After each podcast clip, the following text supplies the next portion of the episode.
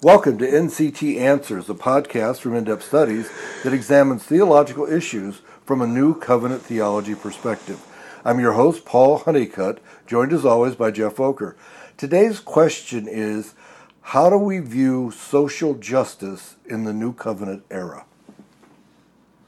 Yeah, that is a uh, controversial and current subject today. Um, in our discussions about the church. You know, is the local church is it is there an obligation from Scripture that we are to going out to transform the ills of the world? Right. Um, yes, I think it's the issue is as simple as that, and our perspective at In Depth Studies is no. That's not part of the church's marching orders. Now, in order to say that, we need to address certain things in Scripture, right. which, which is only fair. One we, we can start with in our discussion is Matthew chapter 24, 25, the famous uh, parable of the sheep and the goats. And this is very helpful. Uh, so, starting at verse 31, just to pick up some context on this one. When the Son of Man comes in his glory, of course, that's the second coming, and all the angels with him, he will sit on his glorious throne. All the nations will be gathered before him, and he will separate the people one from another, as a shepherd separates the sheep from the goats. He will put the sheep on his right and the goats on his left. Then the king will say to those on his right, Come, you who are blessed by my Father, take your inheritance, the kingdom prepared for you since the creation of the world. For I was hungry, and you gave me something to eat. I was thirsty, and you gave me something to drink. I was a stranger, and you invited me in. I needed clothes, and you clothed me. I was sick, and you looked after me. I was in prison, and you came to visit me.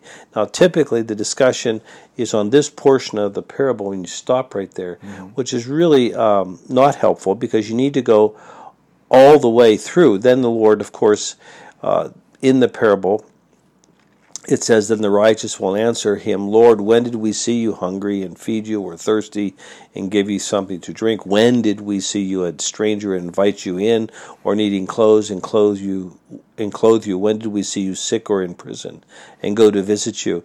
The king will reply, This is the point. I, truly I tell you, whatever you did for one of the least of these brothers and sisters of mine, you did for me.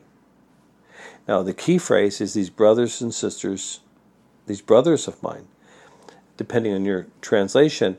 And the idea is he's talking about Scripture never addresses the world as God's brothers. That's never done. And so we are, it's, he's only talking about, of course, in context, Israel is the picture of the people of God, and then the real people of God. So in the New Covenant era, this side of Pentecost, we're talking about the church is all those who are who embrace Christ as their Lord and Savior. These are our brothers and sisters. So what he's talking about, he's talking about this caring for people, which is we all agree, which is the evidence that you're a believer, having a new heart, that you're other person centered, you love others. Well, but he's talking in terms of fellow believers. And this is something that uh, not always addressed that there is an obligation to believers to the church but it's first of all it's to care for fellow believers. If they're in prison you go visit. If you know if they're in need you provide for their needs.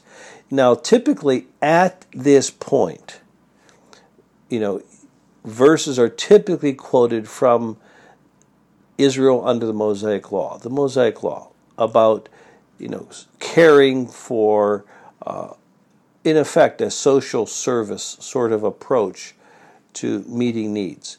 Now, we don't disagree with that because Israel is a physical picture. It is a nation, a physical nation that has been put there by God to illustrate that He's going to have a people that function as a nation that are His forever. But Israel is this course, we, we call this this temporary, unbelieving picture of the people of God. And it's absolutely true because they're a, it's a physical nation. Therefore, the Mosaic Law reflects the government, governing laws for all aspects of the nation, social services also. And we know we have the tithe to support the Levites, and then the Levites take a, tithe, a tenth of the tithe to support the priesthood, all of that stuff. But what we do note is that there is no obligation of Israel to care for folks outside of the boundaries of Israel. That is very interesting, is that the obligation within the Mosaic law to care for one another is all within Israel. Mm. And of course, we would say today, if we were going to even try to bring that over, which I'm not sure you can, but if you were trying to, all you'd be saying is within the church, we need to care for fellow believers.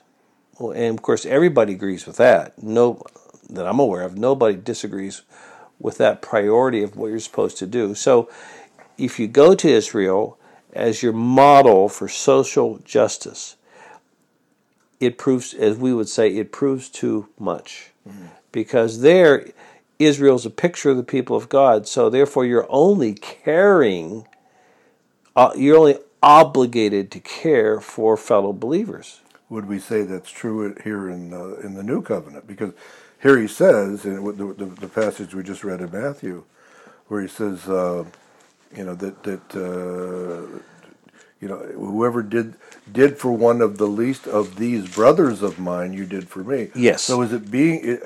Are we to think of, of social justice, good deeds, whatever, however you want to phrase it, as exclusively to either the people of Israel in the picture or the church alone in the New Covenant era, or is there an aspect where we are to go out to the world and do good stuff? No, the okay. Now that that's a very good point because now we want to address the issue: Are we called to be a hard-hearted group of people and not care for the needs of the world? And my answer is, well, no, no, no, no, no, no, no. We are called to be on the Sermon on the Mount, salt and light. And of course, I would say the Sermon on the Mount is a sort of preview of what it's like to live in the real kingdom, mm. a spiritual kingdom. So he's talking about, in effect, the new covenant era you know, it's, it's, a, it's a sneak preview. So let's read Matthew chapter 5, verses 13 through 16. Jesus says, You are the salt of the earth. But if, if the salty loses its salty, if the salt loses its saltiness, how can it be made salty again? It is no longer good for anything except to be thrown out and trampled underfoot. You are the light of the world. A town built on a hill cannot be hidden, neither do people light a lamp and put it under a bowl. Instead, they put it on a stand, and it gives light to everyone in the house. In the same way, let your sh- light shine before others, that they may see your good deeds and glorify your Father in heaven. Now, the idea, I think, of the salt and light sort of principle, if we're going to talk in those terms, is that as believers, you have new heart and, and that is you're a God lover. This is the work of the Holy Spirit in your life.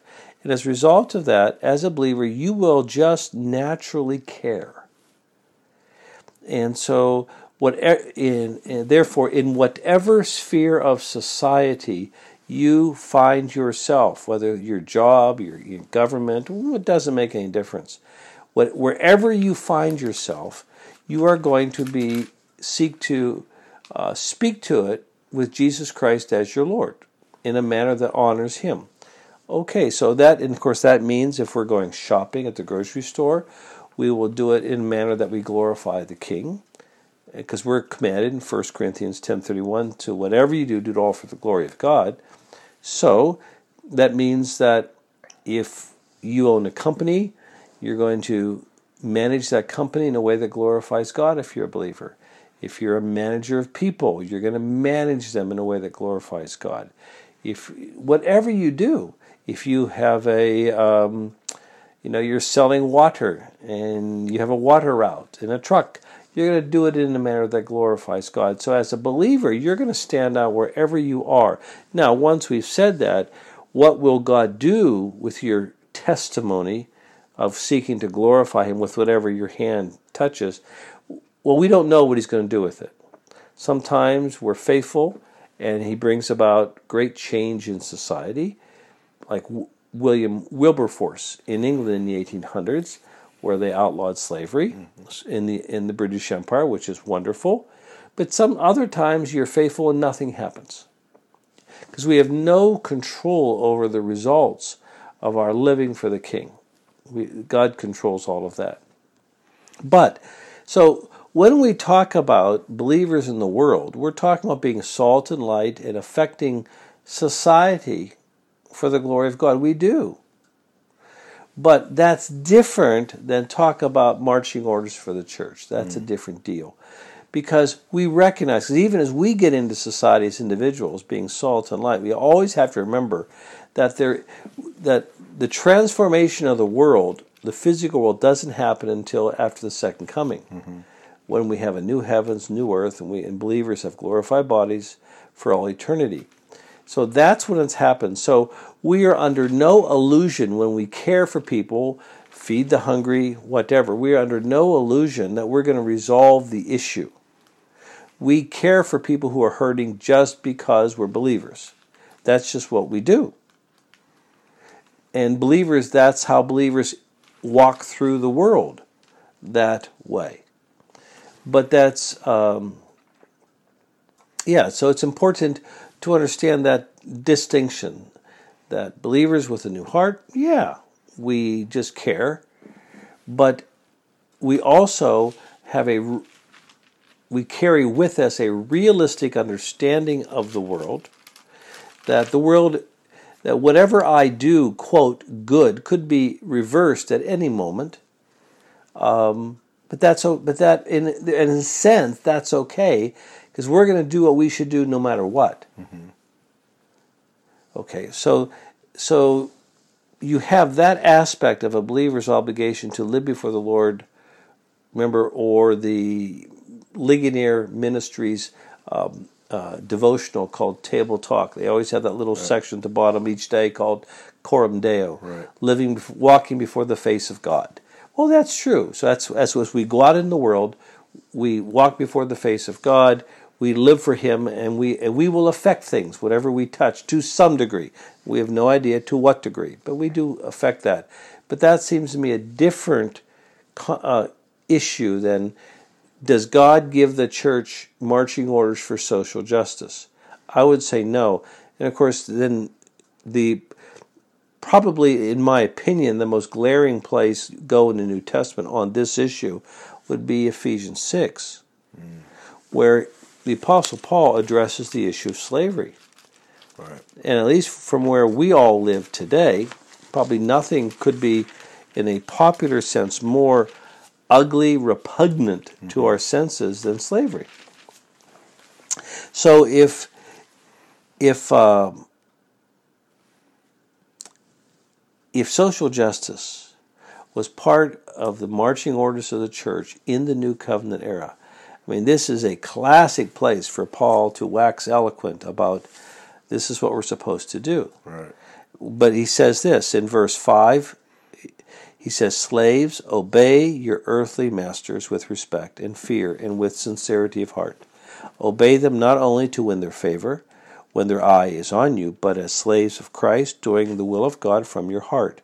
Serve wholeheartedly as if you were serving the Lord, not people, because you know that the Lord will reward each one of you for whatever good they do, whether they are slave or free.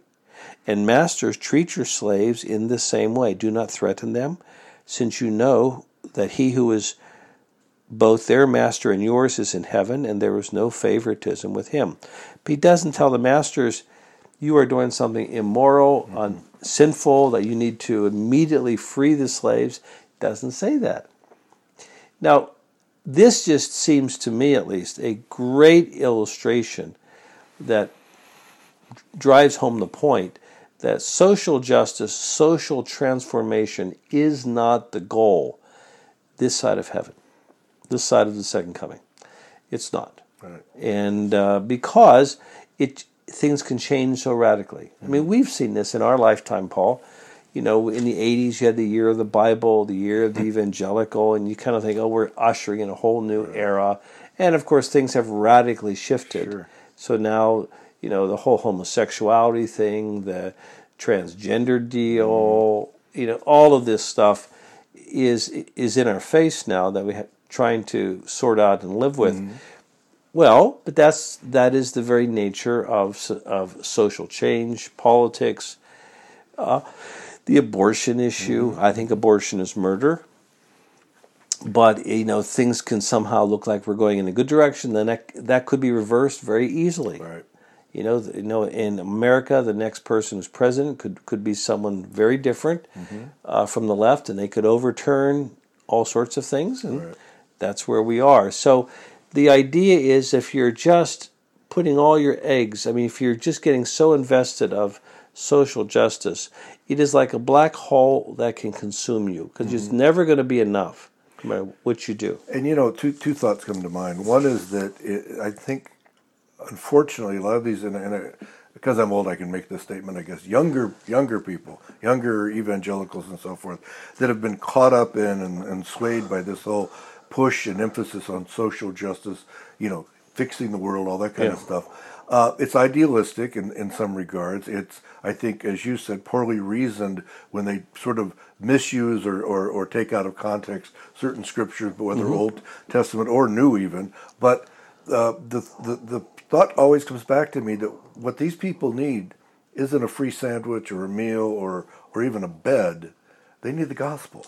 Yes. So how do we tie together or how do we view the whole idea of social justice with evangelism, with that Well, Great uh, Commission? Well, I think there is where, uh, example, uh, where Christianity historically has gone. There is a great emphasis on teaching people to read, because you can if you can't read, you can't read Scripture.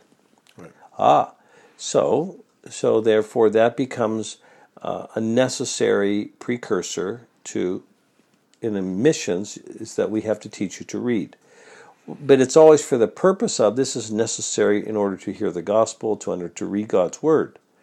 So it's just like feeding the the uh, the hungry. If someone's so hungry, they're not going to be able to listen. So you feed them, but your concern is your primary concern is the gospel. The secondary concern is the physical well-being. If once you lose track of that, in the history of modern evangelicalism, is that we get off track and ended up in what we call um, a situation where you end up your ministry is just feeding the poor, and that's ultimately all you do. Well, that's never going to go away. Jesus says that you always have the poor with you.